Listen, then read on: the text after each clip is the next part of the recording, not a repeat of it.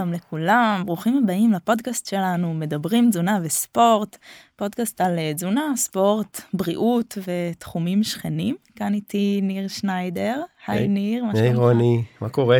בסדר, אז אה, ספוטיפיי אה, הראה לנו שהקלטנו כבר 50 פרקים. נכון. כה, לא, לא ספרנו, אבל uh, הנה זה נכון. נספר כנראה אוטומטית. נכון, זה הפרק ה-51. אז היום אנחנו בפרק ה-51, הזמן טס כשנהנים, באמת אה, נהנים כאן באולפן הזה. אה, הפרק שלנו בחסות טרדיפרון, 80 מיליגרם ברזל, לטיפול ומניעת אנמיה הנגרמת מחוסר ברזל.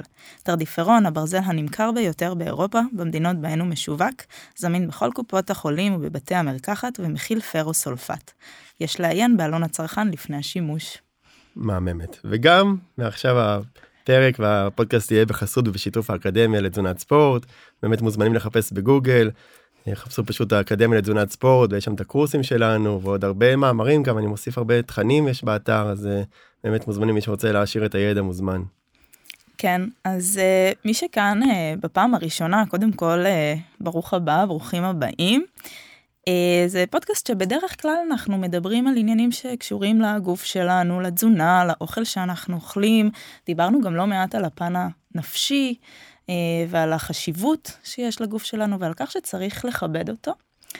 עוד לא יצא לנו לדבר על הסביבה שבה למעשה אנחנו חיים.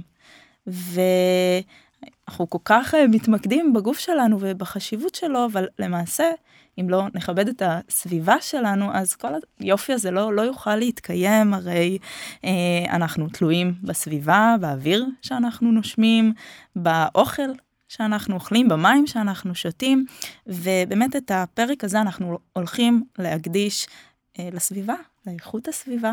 כן, ו... זה, זה מהמם ומרתק וזה עושה לי צמרמורת ועוד לא התחלנו. כאילו באמת זה כל כך חשוב, את יודעת, ולא הגענו לזה, אני חושב שהתחלנו את הפודקאסט לפני כבר יותר משנתיים לדעתי, היה לנו הרבה דברים כאילו בחזון ואני חושב שזה גם היה ללמוד דברים שזה לא התחום שלנו זאת אומרת ממש ולהרחיב את הידע ולהרחיב את האופקים ולהנגיש גם לקהל הרחב לכל מי שמאזין לא רק את הדברים שרוני וניר מבינים קצת יותר אלא באמת רצינו להרחיב אופקים ומקווה שנלמד המון בפרק הזה. עכשיו אנחנו נראה עד כמה הדברים האלה כל כך אה, קשורים אחד אה, בשני. אה, ובמיוחד בשביל זה הזמנו לכאן היום את אה, דוקטור חגית אולנובסקי, מומחית לניהול סיכוני בריאות וסביבה, דוקטור בביולוגיה, ממייסדי הפורום הישראלי לתזונה בת קיימא, פעילה חברתית, בריאותית, סביבתית, מרצה במכללה האקדמית אחווה, ויועצת למשרדי ממשלה, רשויות מקומיות, ארגונים וחברות, ובאמת זה רק על קצה המזלג, כי את עושה עוד המון המון דברים, אז קודם כל תודה רבה שהגעת, ומה שלומך היום? תודה, תודה שהזמנתם אותי, אני שמחה להיות פה ולהנגיש את הידע החשוב גם בתחום שהוא נושק לתזונה. תרצי להוסיף קצת uh, על עצמך, על העשייה שלך? אני מגיעה ממקום מאוד uh, חברתי, כלומר מה שמוביל אותי זה הפן החברתי, הזכות של כל אדם, כל ילד, לנשום אוויר נקי, לשתות מים בטוחים לשתייה ולאכול מזון בריא במחיר סביר. Uh, ולכן הפן הבריאותי, הפן הסביבתי, הפן החברתי, הכלכלי, זה הכל קשור. ובאמת ייאמר לזכותך שאת אה, פועלת רבות בנושא, הגעת גם לישיבות בכנסת כדי uh, להילחם על הדברים שחשובים לנו, אז באמת, קודם כל, תודה על זה, כי להרבה כן. אנשים אין את הכוחות, אה, תעצומות הנפש לפעול אני, בנושאים כשאני, האלו. כשאני עושה משהו לטובת כולם, אני מרגישה יותר טוב אחר כך, אני מאמינה שזה באמת עובד. באמת צריך המון אנרגיות זה זה מלחמות כל כך חשובות ובסוף זה בשבילנו ובשביל כולנו ויש פה אנחנו נגיע לזה אולי בהמשך עניין של גם אינטרסים ותעשייה ו- וכלכלה אבל יש גם באמת אנשים טובים שמנסים לדאוג לנו בסוף שגם הסביבה תהיה במצב יותר טוב וגם אנחנו במצב טוב ונראה לי בסוף זה ווין ווין וזה משהו שצריכים ככה לזכור שבסוף זה כנראה ילך ביחד אם נצליח להגיע לשם. אז בוא נתחיל בכלל מה זה משבר האקלים האם הוא קיים? יש כאלה שבכלל אומרים שהוא לא קיים אפילו. אוקיי, okay, אז משבר האקלים זה בעצם אה, מתאר את השינויים באקלים בכל העולם. אה, אין ספק שיש משבר אקלים. אין ספק, אף אחד מהמדענים, אפילו לא המתנגדים כביכול, לא טוען שאין התחממות גלובלית. הטמפרטורות עולות, כולנו מרגישים את זה בישראל, אבל בכל העולם. טמפרטורות עולות משנה לשנה, אנחנו שוברים שיאים, כל שנה אנחנו שוברים שיאים. בתחום זה, שלנו זה, זה טוב, בספורט זה טוב, פה זה כן, פחות טוב. כן, אבל התחממות זה פחות טוב. ממש פחות טוב. אם בכלל יש איזשהו נושא במחלוקת, זה גם לא ממש מחלוקת בין המומחים, זה מהי תרומת הפעילות האנושית, פליטות גזי החממה, להתחממות הגלובלית. רוב מוחלט של המדענים טוען שהפעילות האנושית גורמת למרבית ההתחממות. יש מעט פרופסורים, נימוקיהם עימם, אני לא, לא אכנס לפיזיקה ולאסטרונומיה של זה, אז באמת הם טוענים שרק חלק מההתחממות נגרמת מהפעילות האנושית וחלק קורה מסיבות טבעיות. either way, כך או אחרת, כדור הארץ מתחמם, זה גורם ליותר אירועי אה, קיצון, אירועים של אקלים קיצוני, סערות, הצפות, סופות, בצורות, יובש. אה, גם פה בישראל אנחנו מרגישים שיורד גשם, זה הצפה. כבר אין את הגשמים שהיו פרוסים פעם לאורך כל החורף. כן, אה, הכל באקסטרים, הקרחונים, הכל הכל- הקרחונים. מפשירים, זה כאילו יש בסביבה אוכלוסייה שלמה שצריכה לחיות והכל משתנה, האקולוגיה משתנה. את אומרת שיש בעצם קונסנזוס בכך שהפעילות האנושית תורמת, אה, חד משמעית, יש קונצנזוס. כן, השאלה רק כמה, ואני חושב שאנחנו באים מהעולם שכאילו אנחנו מאמינים שזה, שאנחנו תורמים להרבה ברמת כן. הנזק. כן, נכון. תורמים לנזק זה קצת כן. פרדוקס. כן, אבל כן, אבל זה ככה. יש שני דברים שצריך לעשות לגבי משבר האקלים. אחד, זה להיערך לקראתו. כלומר, בלי, בלי קשר לכמה הפעילות האנושית אה, תורמת או לא תורמת, המשבר כאן, יש לנו אירועי קיצון, יש התחממות, עכשיו צריך לדעת איך לספק מספיק מזון בריא ומזין לכולם בתנאים האלה, ובכלל, ברמת החיים, איך אנחנו חיים עם כאלה אירועים, מזג אוויר קיצון. זו ההיערכות, האדפטציה. בצד השני יש את המיטיגציה, הפחתת פליטות גזי חממה. ו, וגם למדענים שחושבים שלא כל ההתחממות נגרמת מפעילות אנושית, גם הם מבינים שיש לפעילות האנושית תרומה. ולהפחית פליטות גזי חממה זה משהו שכל אחד מאיתנו יכול לעשות בכל כך הרבה דרכים. או, אז אה, באמת נראה לי בשביל זה התכנסנו לכאן. גם. אז איך באמת אנחנו יכולים לשמור על הסביבה ועל הבריאות שלנו? זאת אומרת, נתחיל מבישול ביתי, מאכלים טריים. יש אה, הרבה דרכים, לשמור על הבריאות אתם אה, מומחים אה, גדולים ממני, לשמור על הסביבה זה בדרך כלל, כמעט תמיד, לשמור על הבריאות. כלומר, מה שטוב לאדם, טוב לכדור הארץ. אנחנו רואים את זה החל מצריכת פירות וירקות, שהמחיר הסביבתי של גידול של פירות וירקות הוא לא גבוה יחסית למוצרי מזון אחרים. כשאנחנו מסת- מסתכלים, עושים פוקוס על חלבונים כמקור, אה, בעצם מקור חלבוני, אז יש לנו את החלבון מהצומח, בעיקר קטניות. חלבון מן החי מתחלק למוצרי חלב, ביצים, עוף, בקר, אלה המקורות העיקריים בישראל.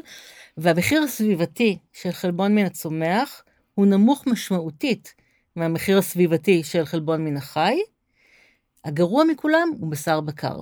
לבשר בקר יש מחיר סביבתי שהוא גבוה בערך פי 100 סדרי גודל מחלבון מן הצומח, ובערך פי 10 גבוה המחיר של בשר בקר מעוף, מוצרי חלב וביצים. זאת אומרת, גם אה, בהמלצות, אה, נכון להיום של אה, משרד הבריאות, ההמלצות הן להגביל צריכה של בשר בקר מבחינה בריאותית. כרגע אני מדברת רק על הבריאות, ואת אומרת שגם מבחינה סביבתית זה מאוד מאוד תורם, והמסר פה הוא, אני חושבת, מאוד מאוד ברור וצריך להדגיש אותו. מה שטוב לנו, טוב גם לסביבה שלנו, וזה באמת אה, דבר שהוא מדהים. כולם מבינים שטוב לנו לאכול פירות וירקות. והנה את אומרת, גם לסביבה שלנו זה יהיה משמעית. טוב. אני חוזר שנייה לנקודה של החלבון, כי אנחנו כאן נגיע גם לפירות וירקות וגם לאלה שנראים אולי פחות טוב בפירות וירקות, אבל בחלבון, ואנחנו מדברים פה הרבה בפרקים גם על החלבון, ויש המון אישו סביב חלבון, מהמם. אבל כשיש לנו אופציה לבחור, אנחנו גם תמיד נותנים את האופציה של אה, חלבון מהצומח ואת הסויה ואת הטופו, אבל גם בין עוף לבשר, לביצה, לדגים, יש שם עדיין, זה היה פה משפט קריטי, זאת אומרת הבשר בקר ספציפית, גורם להרבה יותר נזק לסביבה מאשר לגדל את העוף, שגם זה אנחנו מבינים שעושה נזק, אבל עדיין בשר בקר יכול להיות פי 100. סדר גודל פי 10, לעומת עוף, ביצים וחלב, ובערך פי 100 סדר גודל יחסית לחלבון מן צריך להבין. צריך אה, להבין שגם על כל דבר כזה שמייצרים גם יש המון מים, זאת אומרת הרבה, מה מה עם הנזקים לסביבה שאנחנו בעצם מחשבדים פה? בדיוק. אז אה, ראשית זה פליטות גזי חממה, ובקר פולטים המון המון מתאן בתהליך הגידול. מים, משאבי מים שמושקעים, זה מים שהם באיכות של מי שתייה בדרך כלל. אה, שטחי קרקע, שטחי אדמה, אה, פליטות של חנ, אה, חנקן, תרכובות חנקן לסביבה, ויש עוד כמה השפעות סביבתיות, אבל אלה העיקריות. ובכולן בשר בקר גרוע הרבה יותר, וזה לא משנה אם זה בשר בקר ממרעה, או בקר בהאבסה, או, או, או בקר שיוצר בפולין, גודל בפולין או בארגנטינה. השמיכה קצרה. מברעים יערות גשם באמזונס, לפעמים כדי לגדל מזון לבעלי חיים שגדלים בכלל במקומות אחרים בעולם. כלומר... מעניין מאוד, באמת. וזה באמת משפיע בעקיפין על כולם, בעצם על נכון. כל העולם. אז אה, אולי באמת נעבור ככה להמלצות, לא נרד לפרטי פרטים, אבל על ההמלצות הכלליות לתזונה בריאה, ונראה איך זה מתכתב עם הסביבה שלנו. אז באמת אחת ההמלצות זה להשתדל לבשל יותר בבית ופחות אה, לאכול בחוץ או לקנות מזון שהוא אינסטנט שהוא. אז ככל שמדובר במזון מהיר יש לנו גם את הנושא של האריזות. שהאריזות האלה כמובן כולן חד פעמיות ו, ובישראל עדיין אין טיפול טוב לאריזות גם אם הן מופרדות רובן מגיעות להטמנה. אה, האריזות האלה גם רובן טומנות סיכונים בריאותיים. אנחנו יודעים שהנייר שעוטף את ההמבורגר mm-hmm. אה, הוא נייר שלא סופג מאוד מהר את הנוזלים. אה, ובעצם התכונה הזאת שלא לספוג נוזלים מושגת באמצעות כימיקלים שאחר כך גם חלקם זולגים למזון שלנו ומשבשים את הפעילות ההורמונלית בגוף. אה, לכן למזון מהיר יש מחיר סביבתי אבל גם מחיר בריאותי, בריאותי אפילו של האריזה. אני אה, תמיד אומר להם שזה לוז לוז לוז באמת כמה שאני גם אוהב מדי פעם אוכל בחוץ אבל אני חושב שגם כלכלית זה הרבה יותר יקר מאשר לבשל בבית כמובן גם קלורית זה הרבה יותר משמין וגם בסוף אה, גם כלכלית גם בריאותית וגם קלורית כאילו זה לוז כן. לוז לוז איך שאתה לא הופך את זה חוץ משזה נעים נוח וקל. לגמרי. עכשיו מזון אולטרה מעובד או מזון מעובד בכלל יש לו אה, יתרונות אה, סביבתיים קטנים.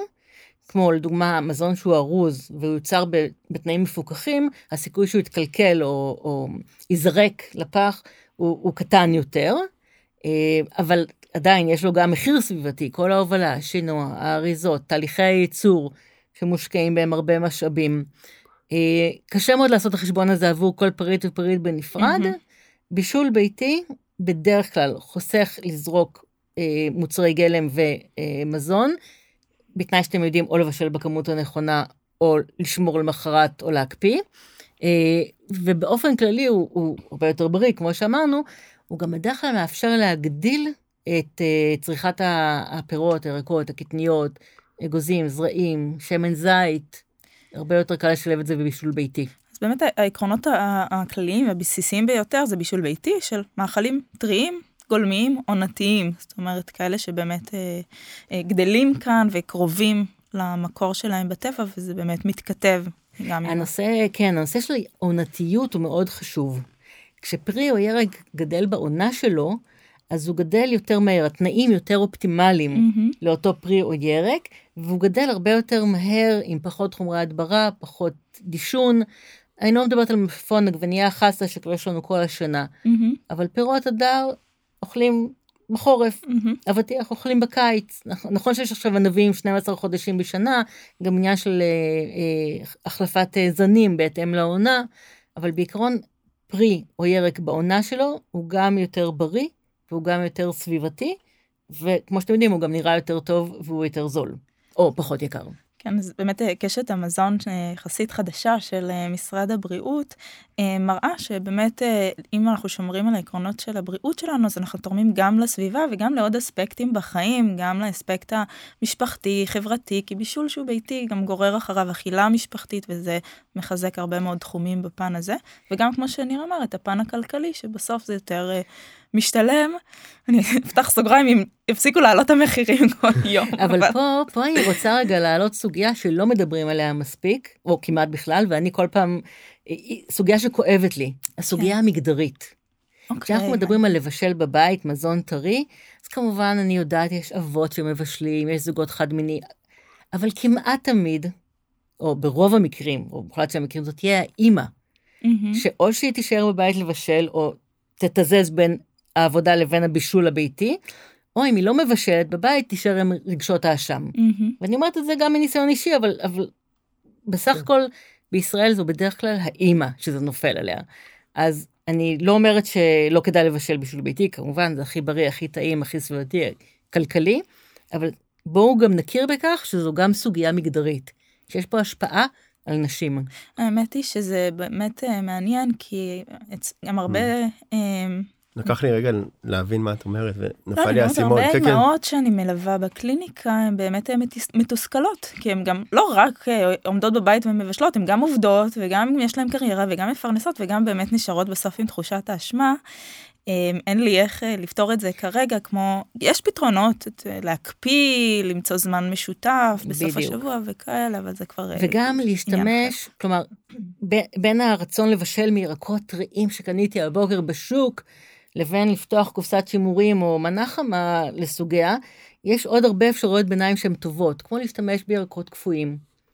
שפשוט לפתוח ולהסיר, ואז אני לא צריכה את השוק בבוקר. אה, עוד פתרונות של לאלתר משאריות, כמו שאמרנו, להקפיא בצ... בכמויות של מנה או. כמה מנות. אה, לבשל יותר מיום אחד. אין מה לעשות, צירים גדולים. אני אומר את זה המון בפודקאסטים כי אתה יודע איך אני גדלתי בתור ספורטאי ובאמת אני חושב שאני אכלתי חמישה ימים בשבוע פסטה יומיים פירה וככה רצתי 15 שנה. אבל כאילו יותר ברצינות אנחנו באמת היינו עושים סיר של פסטה ביום שבת בערב וזה היה מחזיק לראשון שני שלישי וביום שלישי כי באמת באתי מעולם השחייה והספורט וכל הזמן זה קלוריות ופחמימות ו- וזה אין סוף אוכל.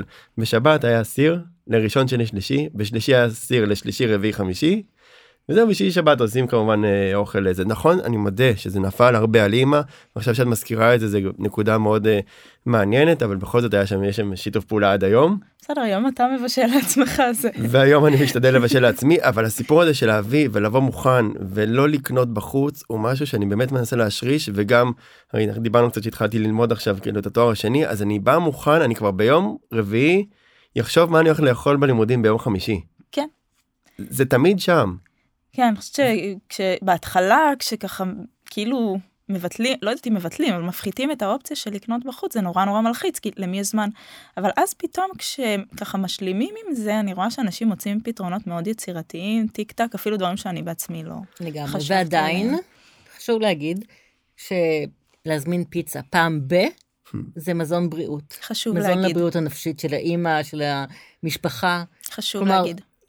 זה לא, זה לא פשע, זה לא אסון. נהפוך הוא, אני חושבת שדווקא אם אנחנו כן משתדלים ביום יום לאכול נכון, לנו, לסביבה שלנו, לכיס שלנו, לא משנה, אז המדי פעם הזה הוא כל כך חשוב, שבאמת יש לו משמעות, כי אם לא ניקח את ההפוגות האלה, בסוף אנחנו נשחק, נתייאש ונחזור להרגלים הישנים שלנו. אבל גם פה אני חושב קדימה כשאני מזמין פיצה היא תישאר במקרר למחרת או במקרה אני יכול גם להקפיא אותה וגם אם אני אזמין מוקפץ אם האורז נשאר, כן. אם נשאר אז אני אני אשמור את האורז אני אזמין כאילו מנות שאני יכול אחרי זה לאכול אותם גם למחרת זאת אומרת אם זה מוקפץ אני אקח עוד אורז לבן בצד. וזה יישאר לי גם למחרת וזה יאכל כי יש מנות שבאמת אתה די מהר תשים בפח ו- וכן יש לי מחשבה מה אני יכול עוד להשתמש ל- גם כשאנחנו הולכים למסעדות מדי פעם עם, ה- עם אחותי וה- והאחיינים הם לוקחים את זה איתם בדוגי מה בג שנשאר. כן מה כן, שנשאר.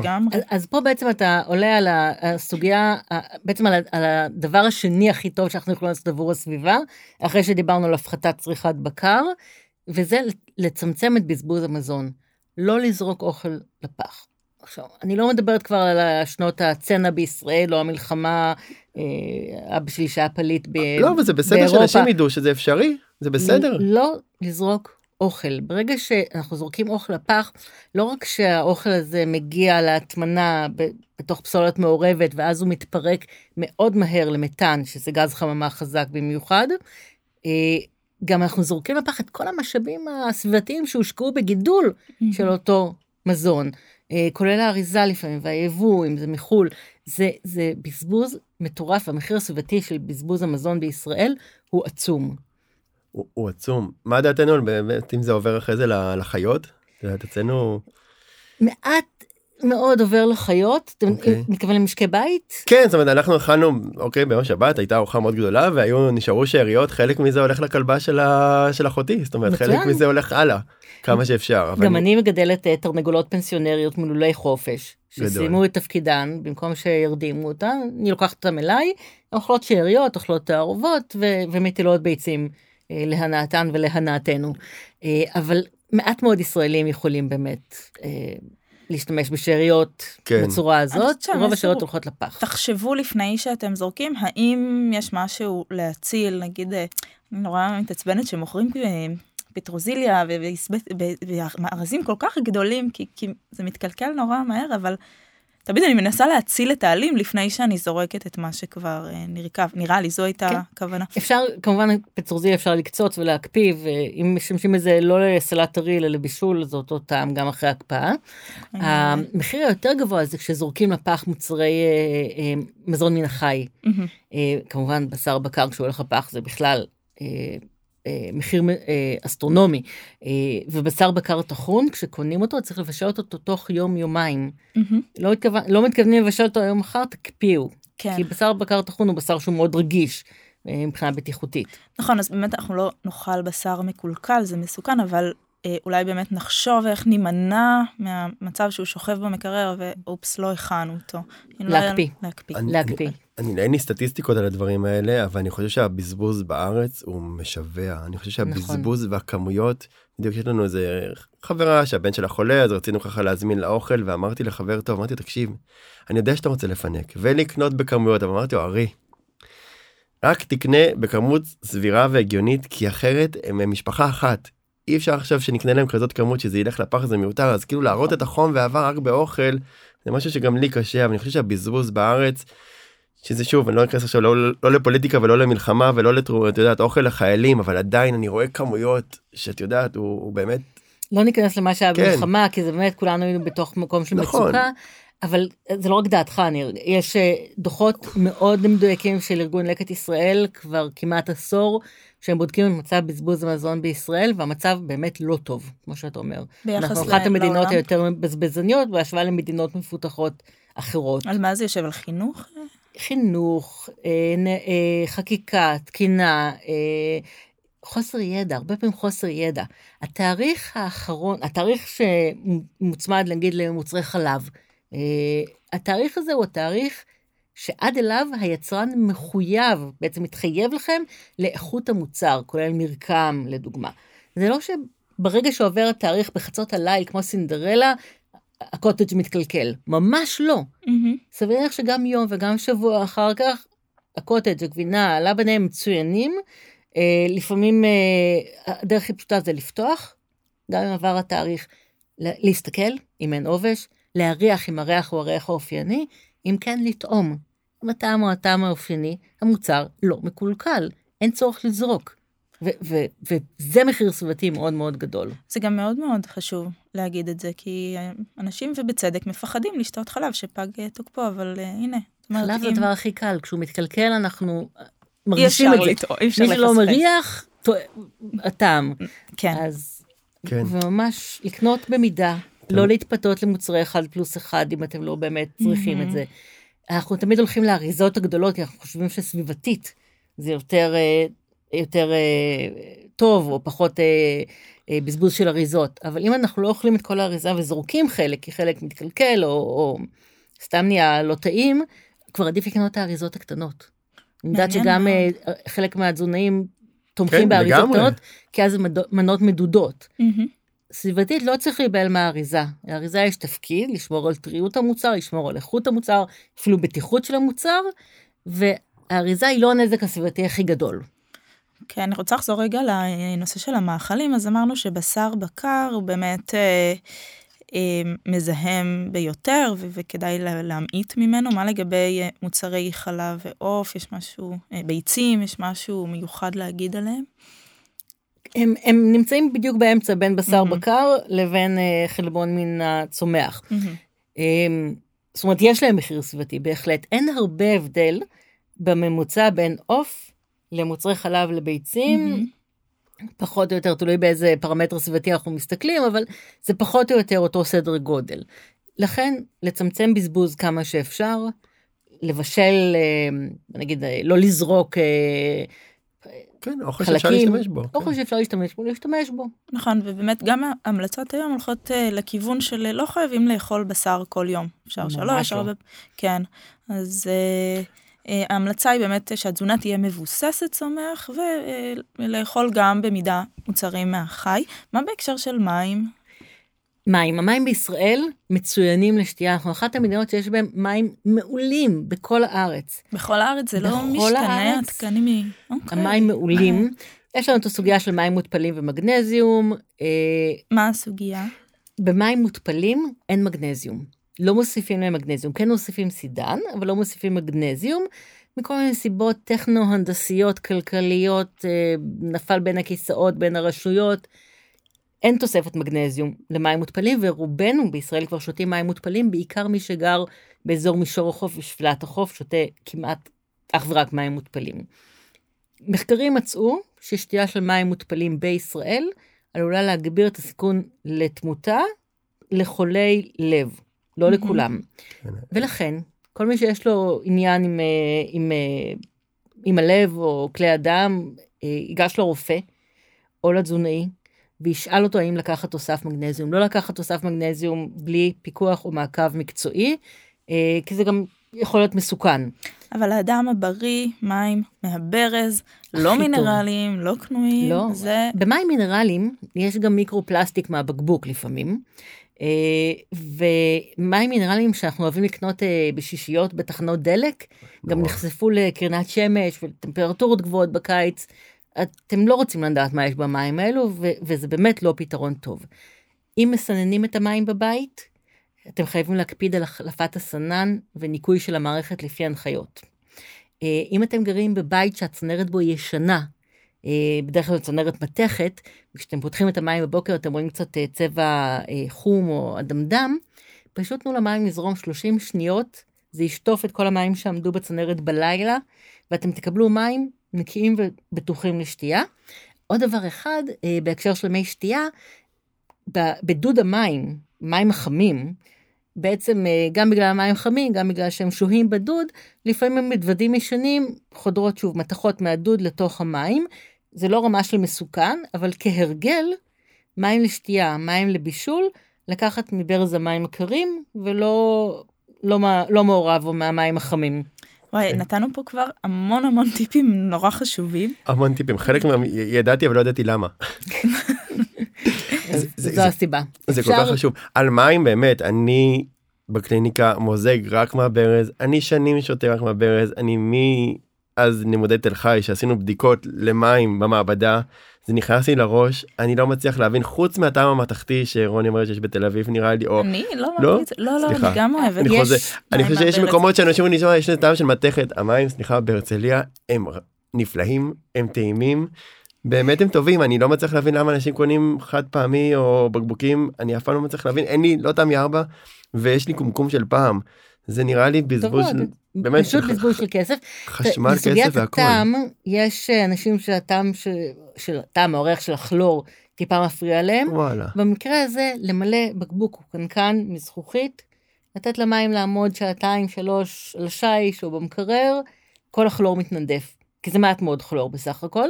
ואם. עדיין יש טעם אה, לא אטרקטיבי למים, שימו פרוסת לימון או פרוסת תפוז, שימו ענף נענה. זה לא בשמיים, וזה זול וזה טעים וזה בריא.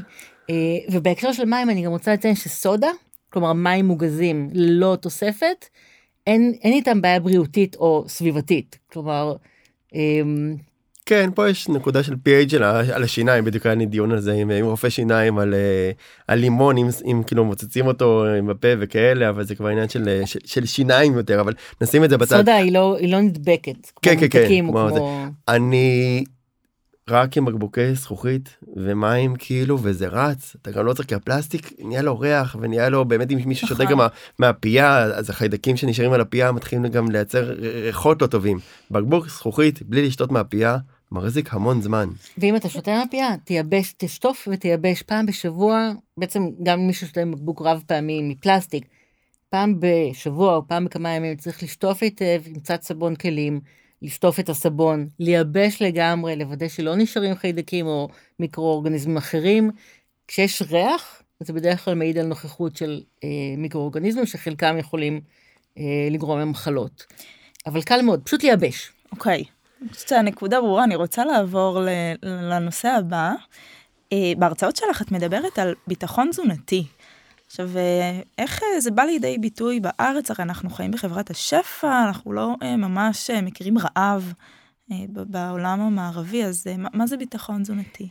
ביטחון תזונתי זו בעצם זה המצב הרצוי שבו לכל אדם יש נגישות למזון שהוא בריא, שהוא בר השגה מבחינה כלכלית, שהוא מתאים להעדפות התרבותיות והחברתיות שלו, והוא מספק את כל הצרכים במובן זה שהוא מאפשר שגשוג מלא לפרט, למשפחה, לקהילה, לכולם. אי ביטחון תזונתי תמיד נתפס לנו בתור רעב, או בתור אה, אה, אוכלים לחם ומרגרינה, כלומר קלוריות ריקות. אבל יש עוד סוג של אי ביטחון תזונתי שפחות מדברים עליו, ובעיניי בישראל הוא, יותר ויותר uh, מתחזק, וזה uh, המחסור בידע. Uh, בעיקר uh, בקרב הורים שגורם לזה שנותנים לילדים שלהם לאכול אוכל שכתוב uh, עליו שהוא בתוספת ויטמינים, תוספת מינרלים, מכיל סיבים מלאים, אבל בעצם הוא מכיל יותר מלח וסוכר מאשר דברים אחרים. והידע הזה, זה אחד הדברים שיכולים בעצם לקדם ביטחון תזונתי. אה, שוב, אני מיד כמובן אה, לוקחת אותנו להנחיות התזונה של משרד הבריאות, שהן מאוד אה, פשוטות וברורות, ו, וזה מה שמומלץ לעשות. אבל ככל שיש יותר אריזות, או יותר רכיבים, או יותר, ככל שיש יותר אה, אה, כיתובים של אה, כמה דברים בריאים יש במוצר, זה מוצר אולטרה מעובד בדרך כלל, ו, ופחות אה, מומלץ. אה, ואנחנו כהורים, קל לנו מאוד לקחת מוצרים כאלו ולהגיד, אה, ah, זה מלא חומצה פולית. אבל חומצה פולית זה רק החלק הקטן. אז נשמח לדבר באמת על איך אפשר להשיג ביטחון תזונתי גם ברמת הפרט וגם ברמת המדינה, בסוף אה, למדינה גם יש אה, אחריות כאן. אה, וברמת הפרט אז קצת דיברנו להפחית. בשר, לצמצם זריקת מזון, נכון? לשתות מים מהברז. מה, מה עוד אפשר לעשות? לגוון, לגוון, לגוון, לגוון.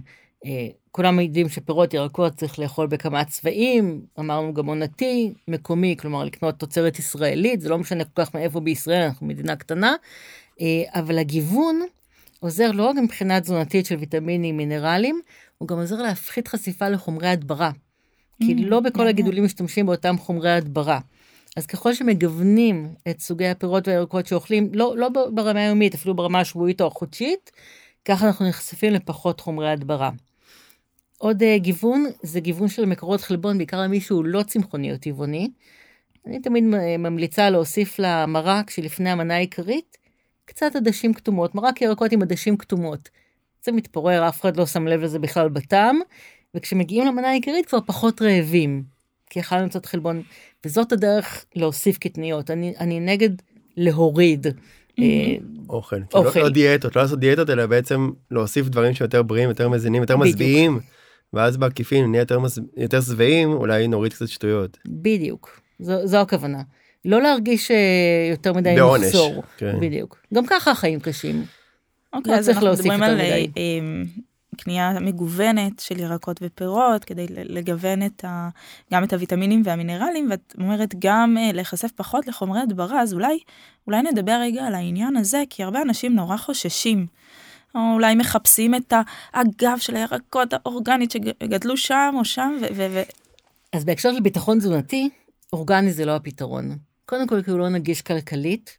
ו... אין אפשרות לגדל תוצרת אורגנית שתספיק לכל uh, תושבי ישראל, וגם לא צריך.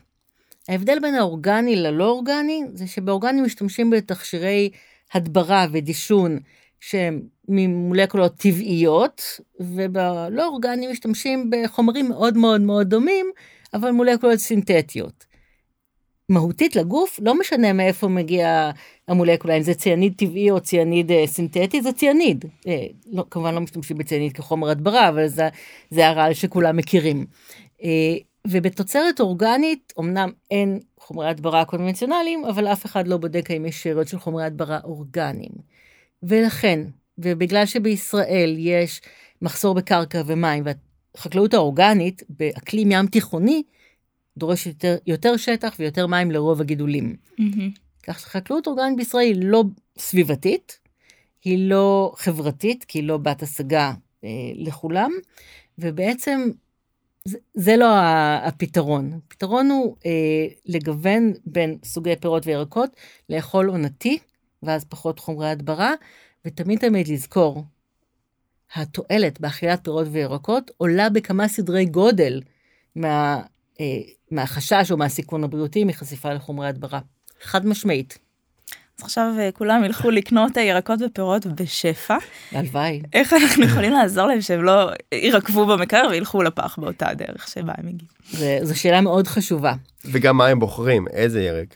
אז זהו, אז קודם כל, בבחירה של ירקות והפירות, כמובן לא לקחת משהו רקוב או, או פצוע או, או משהו שיכול להתקלקל מאוד מהר. אבל, פה אני מאתגרת את כולנו, פעם הבאה שהולכים לסופר או לשוק, לנסות לבחור את המלפפון או העגבנייה שהצורה שלהם היא משונה. עגבנייה עם צ'ופצ'יק, מלפפון עקום, מלפפון עם אח תאום אה, סיאמי. בדרך כלל באופן אה, אה, אינסטינקטיבי אנחנו לוקחים את הירקות הכי יפים, כי זה אותו מחיר. אבל בסוף הירקות המיוחדים או המכוערים הולכים לפח. ויש להם אותו טעם. אותו טעם, אותה איכות, כשחותכים אותם לסלט. עגבנייה עם צ'ופצ'יק זה גם דבר נורא מצחיק לילדים, נכון. אז תנסו לאתגר את עצמכם ולקנות את הירקות המיוחדים האלו, מתוך ידיעה שלא דפקו אתכם, אבל זה פשוט לא ילך לפח. זה נקודה. חשובה, גם שלא דפקו אותנו וגם תרבותית, כמה אנחנו נמשכים למשהו שנראה יותר טוב ואין לזה שום משמעות. כאילו כמו שאמרת, לא יודע אם שמעו, כאילו הערכים התזונתיים עם אותם ערכים. הם אותם ערכים. אז יש פה משהו תרבותי וחינוכי נכון? שהוא מאוד קשה והוא באמת כאילו משהו, לא יודע אם ככה גדלנו אבל כאילו התרגלנו לזה. שאתה תמיד הולך לבחור את הכי יפה. ז- זו תרבות השפע וזה הדבר הכי טבעי, אתה משלם איקס כסף, אתה רוצה אתה רוצה לקבל את הכי טוב, יש בזה גם. משהו מאוד ישראלי, שאני אקבל את העגבנייה הכי. יפה. אז לכו לסופר, תבחרו דווקא את האחד המוזר, צלמו ותייגו אותנו. לגמרי. אבל רוני שאלה כאילו איך גם מעריכים את ה... כן. עכשיו, לגבי האחסון בבית. אה, ראשית, יש את השאלה אם לשטוף או לא לשטוף לפני האחסון. משרד הבריאות ממליץ לא לשטוף לפני האחסון, אלא לאחסן, זאת אומרת, לשטוף לפני השימוש. אם אתם כן שוטפים לפני האחסון, תדאגו לייבש היטב היטב היטב אה, לפני האחסון, ובכל מקרה שטיפה רק במים. לא צריך סבון כלים, לא צריך את החומרי חיטוי המיוחדים. במטבח הביתי, לשטוף רק במים, אפשר עם אה, ספוג או סקוץ' ככה טיפה לשפשף, שפשוף עדין, לא לפצוע את הפרי או הירק, לא צריך יותר מזה. האחסון, פה אנחנו מגיעים לאיזשהו פרדוקס. כי כדי להאריך את משך החיים של הירקות והפירות במקרר, צריך לשמור אותם בתוך שקית. בתוך שקית פלסטיק. יש כל מיני סוגים של שקיות, זה לא באמת משנה, גם השקית החינמית מהסופר מהשוק עושה עבודה מעולה.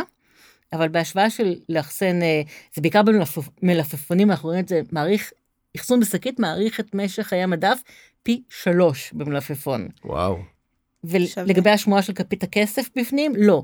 להוספה של כפית, לא משנה אם היא כסף או עם פלסטיק, אין אפקט, אין, שיפ, אין אה, יכולת לשפר את מצב המלפפונים, אבל מלפפונים בתוך שקית, ועושים ניסויים כאלה גם בוולקני, גם במקומות אחרים בעולם, חד משמעית. תוספת הפלסטיק בעצם חוסכת מחיר סביבתי עצום. כל עוד זה יבש, נכון? זה חייב להיות כאילו זה מאוד יבש. אחרת אני מרגיש שזה בעייתי. אז, אז הפרדוקס הוא שבעצם אנחנו ממליצים לא להשתמש בשקיות, כי זה הרבה פלסטיק, אבל פה, כן, אבל, אבל אני חושבת שאפשר לפתור את זה ב, על ידי מחזור, לקחת את אותה שקית, אה, ואחר כך... לא תמיד, כי לפעמים נשארים בפנים אה, לכלוכים, רקבוביות, Mm. פטריות, כלומר, פה לא הייתי עושה Mhm. מחזור, הייתי כן לוקחת את השקית של הירקות אחרי השימוש, משתמשת בה לאסוף אה, את הצרכים של הכלב, Mm. או משהו כזה. אוקיי. זה כן, אבל אבל גם בקופסה. אפשר. בקופסה, בקופסאות אפשר כאילו, לפלסטיק. קופסאות כאילו, אצל כן. ההורים שלי זה בקופסאות כאילו פלסטיק אה, מסודרות. כאלה, ואז זה נשמר יותר. טוב, ההורים שלך הם... אה, כן, הם גם קונים בכמויות, אנחנו אחרי זה נדבר קצת על הגרלת הקניות, אני חושב שהכל מתחיל ונגמר בגרלת הקניות ואיך אתה עושה את הסופר, אבל אני- אני משתדל, תמיד צוחקים על המקרר שלי. כי באמת כל מי שפותח אותו צוחק, אבל אני אומר, אני קונה פעם בשבוע את המינימום, ואם אני צריך אני יורד עוד פעם, כן. כי זה פשוט הולך לפח. עכשיו ההורים שלי באמת גם מכינים גם את עצמם וגם את האחיינים וגם אותנו מדי פעם, כן. אז הכמויות גדולות, אז היא לא, תק- אמא שלי לא תלך לשני מלפפונים, אני ארד בשביל שני מלפפונים, הירקן לפעמים צוחק עליי. נהדר, אתה הוא היה קונה את. מה שאתה צריך. הוא היה נעלב, כאילו, אתה יודע, זה, אבל זה נראה לי לא הגיוני אחרת. אז, אז אם הבנתי נכון, אני קונה את העגבניות בסופר כמו שהם, לשים במקרר עם השקית, זו הדרך הכי טובה להאריך את החיים, לא לשכוח לשטוף לפני השימוש. לפני השימוש. אוקיי. כן. אמ, אוקיי. מעניין. כן, באמת. למדתי פה. אה, איך נכון להתנהל מבחינת אה, מחזור? יש את הפחים הכ- הכתומים של האריזות, של אה, הפלסטיק. שאלה טובה. טעונה גם. הדבר הראשון שאני רוצה להגיד על מחזור, זה שזה פתרון סביבתי לא טוב. כלומר, מחזור הוא כנראה פחות גרוע מהטמנה של כל הפסולת, אבל מבחינת תרומה לאיכות הסביבה, מחזור כמעט אין לו תרומה לסביבה. מחזור של אה, מתכות הוא כדאי כלכלית, והוא גם נעשה בקלות, גם בלי הפרדה אה, במקור. אה, מחזור של אה, זכוכית שקופה גם איכשהו כדאי. מחזור של פלסטיק הוא לא כדאי סביבתית, יש לו מחיר סביבתי, מחיר כלכלי, מחיר חברתי, אבל בהשוואה בין מחזור של פלסטיק להטמנה של פלסטיק, מחזור פחות גרוע. אבל מי שממחזר ומנקה את המצפון שלו כך, לא טוב. כי הכי טוב סביבתית זה להפחית מראש קנייה, להשתמש במה שיש, לעשות שימוש חוזר, שימוש אחר. אה, יש לכם אוכל שאתם לא מספיקים אה, לצרוך, תציעו לשכנים אולי, יש להם קבוצות וואטסאפ של בניינים. בישלתם רק, נשאר לי מי רוצה. כאילו הסאבטקסט אומר שאם עכשיו אני קונה לא יודע יוגורט או משהו כזה עכשיו עשר אריזות. כאילו אתה אומר אל תקנה הרבה רק בגלל שאני ממחזר אז זה נקן לי את המצפון. זה מה שאת בעצם אם אומרת. אתה צורך עשר, סבבה. כן אבל אל תנקה את המצפון על זה שתקנה הרבה כי אחרי זה זה ממוחזר זה כאילו ועדיין, יש פח כתום, יש כן. חוק בישראל, גם אנחנו כתושבים וגם הרשויות המקומיות חייבות להפריד את האריזות לפח הכתום, ואני מציעה להמשיך לעשות ככה. כן. אבל לא לחשוב שברגע ששמת את האריזה בפח הכתום, אין נזק לסביבה. כן. הנזק אה, כבר קרה. אוקיי, אז כן... מצד שני, לה- עדיין יש דברים. שכדאי לאכול ולא לא לגבוה ברעב, אה, ומגיעים באריזה. וכמו שאמרתי, האריזה יש לה תפקיד מאוד חשוב בבטיחות מזון ובהארכת חיי מדף של מזון. אה, כן לא הכל רע בתעשייה יש איזה גם עליהום אוקיי תכף נדבר קצת אולי על, על, על מיסים ורפורמות אבל בגדול כאילו לא הכל כל כך גרוע בסוף היא כן גם מאכילה אותנו נכון. אנחנו צריכים להבין שבלי זה היינו קצת במצב הרבה יותר גרוע. אלא אם אתה רוצה לגדל את מזונך בעצמך. אלא אם כן אתה את ממש. משק אותה-. משק אותרקי. אבל אז בסדר. לא היינו פה. לא כן, אני ולא בדיוק. אתם, אז לא היינו יש, פה, כי יש. היינו עסוקים לגדל את המזון שלנו. בדיוק אז אם אתה באמת איזה משק כזה זה כבר סיפור אחר אבל אני רובנו פחות מעריצה, שם. אבל זה לא מתאים לרוב תושבי כן. הארץ. אני חושבת שהנקודה היא שכל אחד צריך לעשות בדק בית ולהגיד מה, אה, מה נכון עבורו ומה מיותר, ואת המיותר לנסות אה, בדיוק, לשפר. בדיוק. ואין נכון אה, גורף מוחלט, לכולם. גורף לכולם. אז שכל אחד יבדוק, מחזור זה לא הדבר הכי גרוע, וזה גם בטח לא הדבר הכי טוב. הפחתת צריכה, הפחתת קניות מיותרות, זה פתרון שהוא בסדרי גודל יותר טוב. לא לזרוק אה, משהו שהוא פג תוקף רק בגלל התאריך, אם הוא עדיין טוב, אז להשתמש. חד משמעית. לתכנן מראש, לא להגיע לתאריך כן. התפוגה, או לא להגיע למצב שהבשר הטרי שוכב כבר חמישה ימים במקרר והוא אה, כבר לא ראוי למאכל. כלומר, המחשבה וה- וההתכוונות היא זאת התכנון. שבסוף עושה את ה... תכנון, אוקיי. קשה. לנו, אבל הוא, הוא באמת פותר הרבה. אבל זה ווין ווין כאילו התכנון וההתנהלות זה ת- תמיד נשמע נורא כבד ונורא מתיש ונורא מעצבן ולנהל את זה ולחשוב על זה ולתכנן את זה. אבל בסוף כאילו הרווח אם נראה את הרווח גם לסביבה גם בשבילנו זה יהיה באמת ווין ווין. עוד כמה דקות של לתכנן ולחשוב על זה קדימה. ואני חושבת שבהתחלה אולי זה כן דורש השקעה, אבל כשאתה חי את זה, זה כבר די אוטומטי. הרבה דברים שם. ניהול. מלאי בבית. יש כאלה שמגיעים מהקניות ודוחפים הכל למקרר, כך שמה שיותר ישן ידחף אחורה. זו טעות, נכון. צריך לסדר את זה. כמו בסופר, ששמים את. הישן בדיוק, קדימה. first in, first out, ולא חד יפה. משמעית, זה- זה- זה פתרון מעולה. אז יש הרבה דברים שכל אחד ממש עכשיו שמקשיב לנו יכול לעשות. אבל גם אמרנו שיש אחריות למדינה, אנחנו בסוף לא חיים פה לבד. אז אמ, מה, מה, אפשר לעשות ברמת המדינה, נניח, בנושא של אריזות מזון? יש, אה, יש כמה דברים שהמדינה יכולה לעשות. אה, בעצם לתעשייה יש את הזכות לפעול כ- כמיטב היכולת שלה להרוויח כסף תחת החוק. החוק היום בישראל מחייב את היצרנים אה, לטפל באריזות שלהם, ולכן הוקם תאגיד תמיר והפח הכתום וכל זה. אה, זה גם מודד את היצרנים להקטין את האריזה ככל האפשר, להקטין נפח, להקטין משקל, כי הם בעצם משלמים על הטיפול באריזות לפי גודל האריזה. אז זה כבר צעד טוב ש, שנעשה, כי גודל האריזות הוא קטן, המדינה יכולה וצריכה לתמוך בפיתוח של אריזות חכמות יותר, אריזות שגם יאריכו את משך חיי המדף וגם אולי ייתנו לנו איזושהי אינדיקציה, האם המוצר עדיין אה, טרי וטוב ובטוח למאכל או שכבר לא. אה, אין, אין פתרון, אין, אין פתרון טוב ללא אריזות. כלומר, חלקנו יכולים לקנות בתפזורת, קטניות, אה, זה גם לא מתאים לכולם, אבל, אבל את רוב המזון אנחנו נקנה בסופר, פלוס מינוס, והוא יהיה ארוז. אה, לא צריך להיבהל מה, מהאריזה עצמה. מהמם. היא חלק מהמערכת, והיא כאמור עושה דברים אה, טובים, לא גם- רק גם דברים גרועים.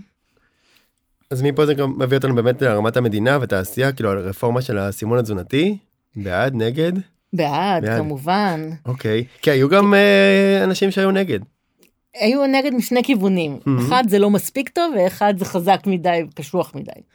אז וכמה שידוע לי עדיין אה, מתווכחים אם להשאיר, אם להוריד, זאת אומרת זה עדיין אה, לא זה עדיין מובן. מאליו. אבל זה הגיע מחו"ל אם אני לא טועה, נכון? נכון. וזה משהו שכן הוכח אני- כעובד. רק לחבר, אנחנו מדברים על המדבקות של שומן אה, בכמות. גבוהה, נתרן וסוכר. המדבקות מאוד. האדומות שכולם אז קודם כל. ידענו מניסיון של כמה מדינות בעולם שזה עובד. שזה באמת אה, מצליח להפחית אה, צריכה ברמה מסוימת. לא ציפינו שאנשים יפסיקו לקנות מוצרים עם סימון אדום, אבל אנחנו גם רואים בישראל שזה מוריד במידה מסוימת 10, 20 אחוז, תלוי באיזה קטגוריה ובאיזה שילוב. אין מטרה שאנשים יפסיקו לקנות מזון שמסומן במדבקה אדומה. או טעים. או טעים, לדוגמה. או, אבל כש, כשקונים מוצר מזון שיש עליו 2-3 מדבקות, לפחות שנדע שזה ממתק. זה לא חטיף בריאות, זה לא חטיף אנרגיה רק, זה גם מזון שהוא פחות בריא. זה, לא הוציאו אותו מחוץ לחוק. בסך הכל רצו לתת סימון שיכול לעזור לצרכן לקבל החלטות. עדיין, זה לא פוגע ביצרנים, להפך, זה גרם ליצרנים לעשות רפורמולציה. בעצם לתכנן מחדש או לייצר בדרכים אחרות את המוצרים שלהם, חלק לא קטן מהמוצרים עברו שינוי, כך שיכילו פחות סוכר, פחות נתרן, או פחות שומן זאת רווי. אומרת, זה גרם, גרם לתעשייה גם להשתפר, לשפר או לשפר. במידה מסוימת את, ה, את המוצרים, כך שיהפכו למוצרים קצת פחות מזיקים, גם אם עדיין ממתקים. אה, ואנחנו רואים שזה עובד. לא ציפינו לזה שזה יעשה מהפכה גדולה, אבל סימון הזה עובד. שהמוצרים ירדו לפעמים- לפתע מהמדף. לא, אבל זה לפעמים יש שני מוצרים שעל אחד מהם יש מדבקה אדומה ואחד לא, והם די דומים, ובוא ניתן לצרכן לבחור מה הוא מעדיף. אה, אז, אז יחסית לציפיות שציפינו, אני חושבת שהסימון האדום מאוד מאוד מצליח, משלים אותו הסימון הירוק, שלצערי לא מספיק מכירים אותו, אבל הסימון הירוק בעצם מעודד צריכה של מוצרי מזון אה, גולמיים ובריאים. אה, אני כן אגיד, קצת בזום אאוט, שהמדינה לא יכולה, אה, מדינת ישראל היום, לא יכולה להגיד לתעשייה מה לייצר, מה לא לייצר, אפילו, אפילו אלכוהול וסיגריות, טבק, מותר למכור בישראל. אז אנחנו בטח לא נגיד לתעשייה שאסור למכור אה. ממתקים או שוקולד.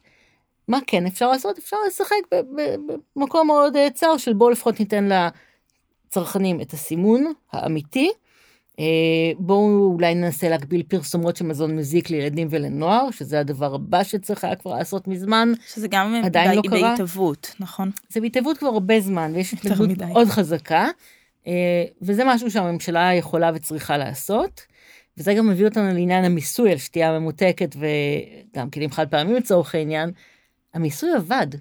כלומר, הייתה ירידה בצריכה, וכמו מיסוי על טבק או על אלכוהול, שאנחנו יודעים שמזיק לבריאות, גם מיסוי על שתייה ממותקת עוזר, עוזר גם להפחית צריכה, בעיקר לה, לה- להפחית את הצרכנים החדשים, את הילדים והנוער שמתחילים לשתות, אם הם משלמים על זה בעצמם, למעשה יש הרבה אה, משקל בהחלטה שלהם, וההכנסות ממיסים כמובן אמורות היו ללכת לחינוך לתזונה בריאה.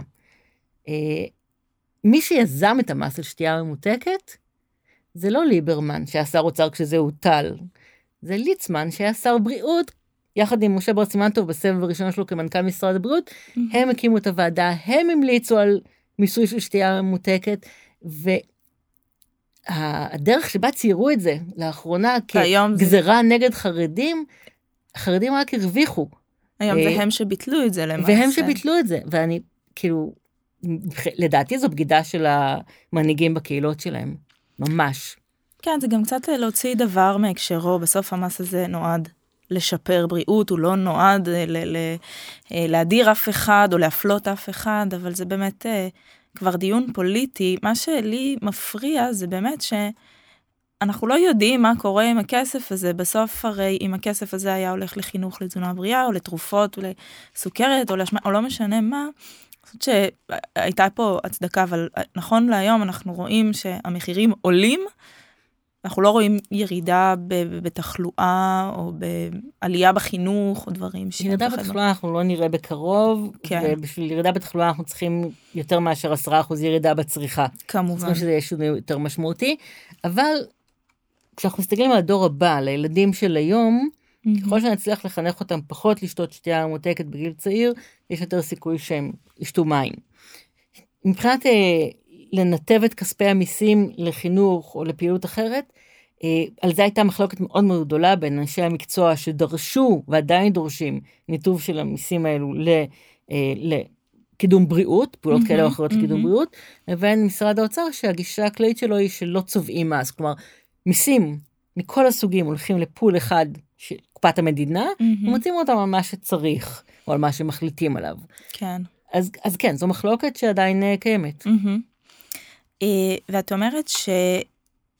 אי אפשר uh, לאסור על חברה לייצר משהו או לשווק משהו, כי בסוף אנחנו חיים, זה, זה קצת בין דיון פוליטי לד, ד, לפילוסופי, כי אנחנו חיים בעולם שבו uh, יש בחירה חופשית וכל אחד אחראי לעצמו ורוצה לבחור. אם אני אוכלת שוקולד, אני לוקחת אחריות על זה שאכלתי שוקולד וזכותי. נכון. אבל למעשה אנחנו חיים בעולם שבו השוקולד מגיע אליי מכל, לא אמרתי סתם שוקולד, אבל אותם מזונות מגיעים אליי מכל מקום, אם זה בטלוויזיה, אם זה בשלטי חוצות, אם זה אה, בקיוסק שעברתי לידו בדרך לכאן, אז האם באמת יש אה, בחירה חופשית? האם אין לא, פה? אין שום בחירה חופשית. אנחנו רואים את זה מאוד חזק נגיד בקופות. בסופרמרקטים, שבמעברים, בהמתנה בקופה יש את כל הממתקים, וזה באמת מאוד אטרקטיבי, וזה עובד, זה שם כי זה עובד, כי זה מוכר. הבחירה שלנו היא לא בחירה חופשית, מכל כך הרבה סיבות. הדרך שבה החנות מסודרת, הפרסומות שגם מדברות על תת מודע שלנו, ההיכרות שלנו עם מותגים היא מאוד מאוד חזקה. זה אינסופי, וזו מלחמה שאנחנו לא ננצח בה.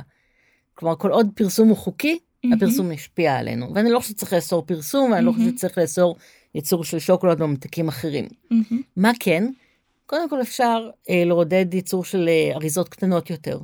ואז זה קצת עוזר לווסת את הצריכה.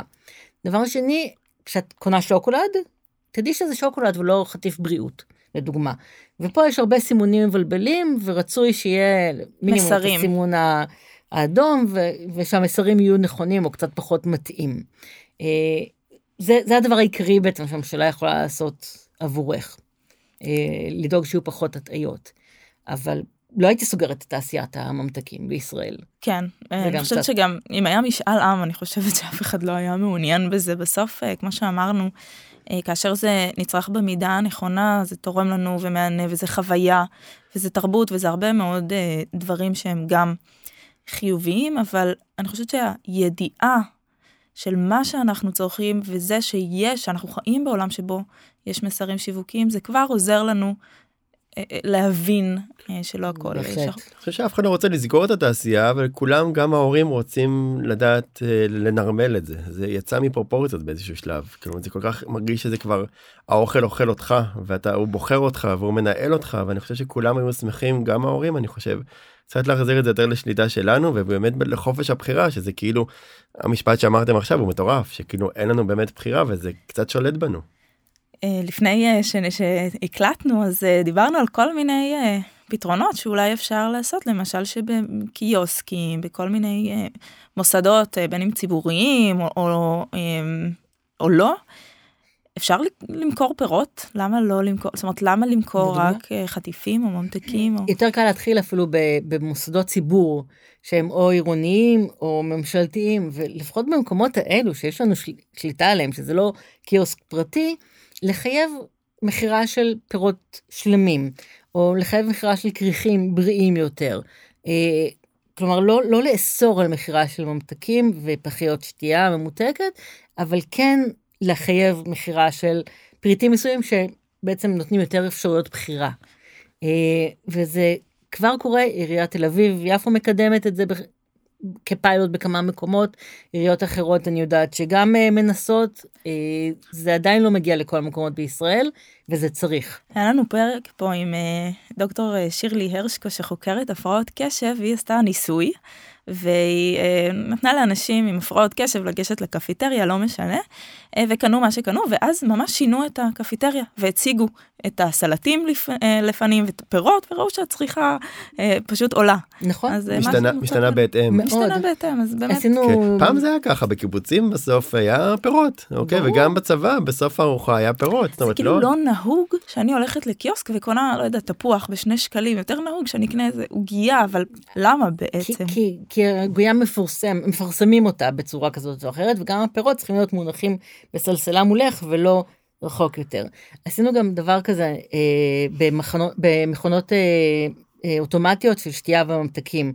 אז מכונות שתייה, קודם כל, הוספנו את כמות המים והסודה, הוספנו אה, כל מיני מים בטעמים שהם פחות גרועים משתייה ממותקת עם, עם המון המון סוכר, ואת השתייה הממותקת עם המון סוכר הורדנו למטה. זאת אומרת, מה שאדם רואה מולו זה בעיקר מים, ואחר כך מים בטעמים, ובסוף יש שם את כל השתייה הממותקת, לא, לא אסרנו על שום דבר, אבל שינינו את הסידור, וזה עובד. בנוסף למכונות הממתקים, הכנסנו אה, אה, אריזות אה, לא גדולות של, אה, לדוגמה, קורנפלקס בלי תוספת סוכר, וזה להיט. זה עובד, אנשים קונים את זה. כלומר, כשמגיעים למכונת ממתקים, לא כולם רוצים ממתקים. אבל אם זה מה שיש, זה נכון, זה נכון, לפעמים אין לך אופציות, סליחה שקטעתי, זה נכון, לפעמים אין לך את האופציות, אם היה לי, אני לפעמים בא ובא לי משהו, וזה לבחור בין רע לגרוע. אם היה לי משהו יותר טוב, לגמרי הייתי לוקח את זה. וקורנפלקס ללא תוספת סוכר, הוא לא כזה גרוע. הוא, הוא באמת, אם מחפשים משהו לאכול מהר. כן, לפעמים רוצים את הנשנוש, זה בסדר שיהיה, אבל באמת לפעמים אין את האופציות.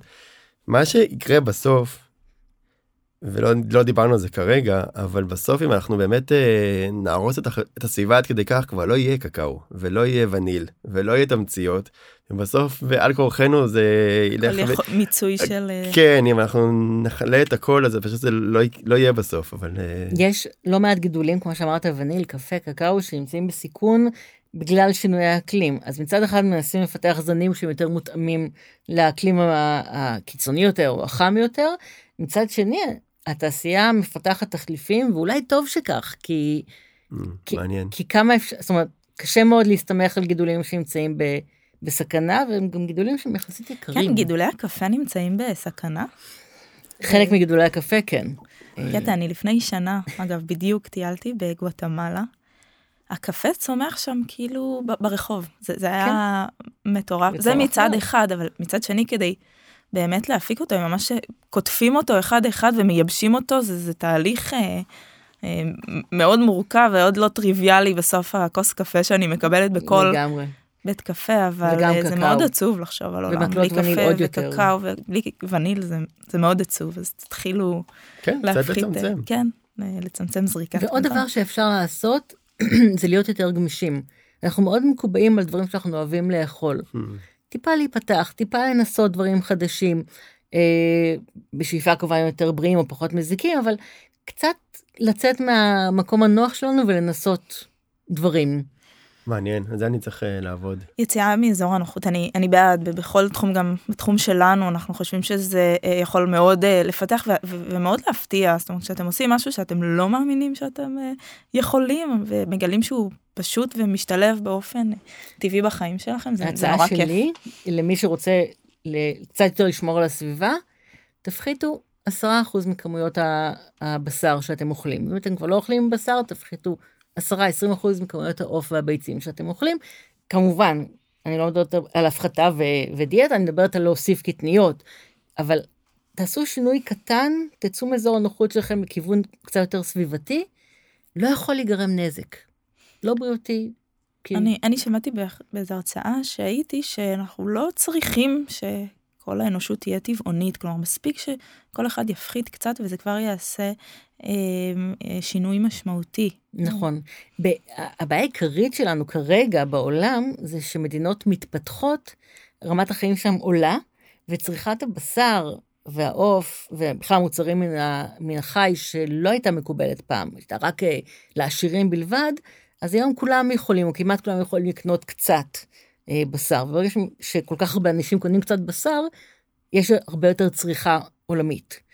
אז זו בעיה שהעולם כולו צריך להתמודד איתה, אבל פה ברמה שלנו, פה בישראל, אם כל אחד היה יכול קצת, לעשות צעד אחד, זה הרבה יותר משמעותי מאשר אם עוד עשרה אחוז היו הופכים טבעונים. מדהים. חשוב. טוב, אז uh, נתכנס uh, לסיכום.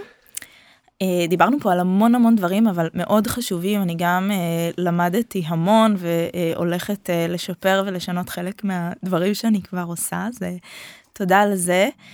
Uh, אני חושבת שהמסר שרצינו להעביר כאן הוא שמה שטוב לי, טוב גם לסביבה שלי, ולהפך, ואני גם מאוד מאוד אוהבת את זה שלא צריך לשנות את כל אורח החיים שלי, אתם לא צריכים אה, לעבור לאיזה חוות בודדים ולהתחיל לגדל פירות וירקות, אלא באמת פשוט להגיע לסופר, אה, לקנות את הפירות והירקות אה, בכמות שאתם צריכים, לא את זאת הכי אולי יפה, אבל אה, להשתדל לעשות אה, מה שאני, במסוגלות שלי ולא להשתגע, זה, זה משהו שאני מאוד מאוד מתחברת אליו וממש אה, אה, על הקרקע מה שנקרא. כן, עוד טיפה מחשבה, אני חושב שבדיוק מה שאמרת, עוד טיפה מחשבה, עוד טיפה התארגנות, עוד טיפה האם המבצע הזה כדאי לי, האם הדבר הזה אה, באמת עוזר לי, כאילו, ואם בא לי אז בסדר, בא לי, אבל לא כל הזמן לעבוד על אוטומט.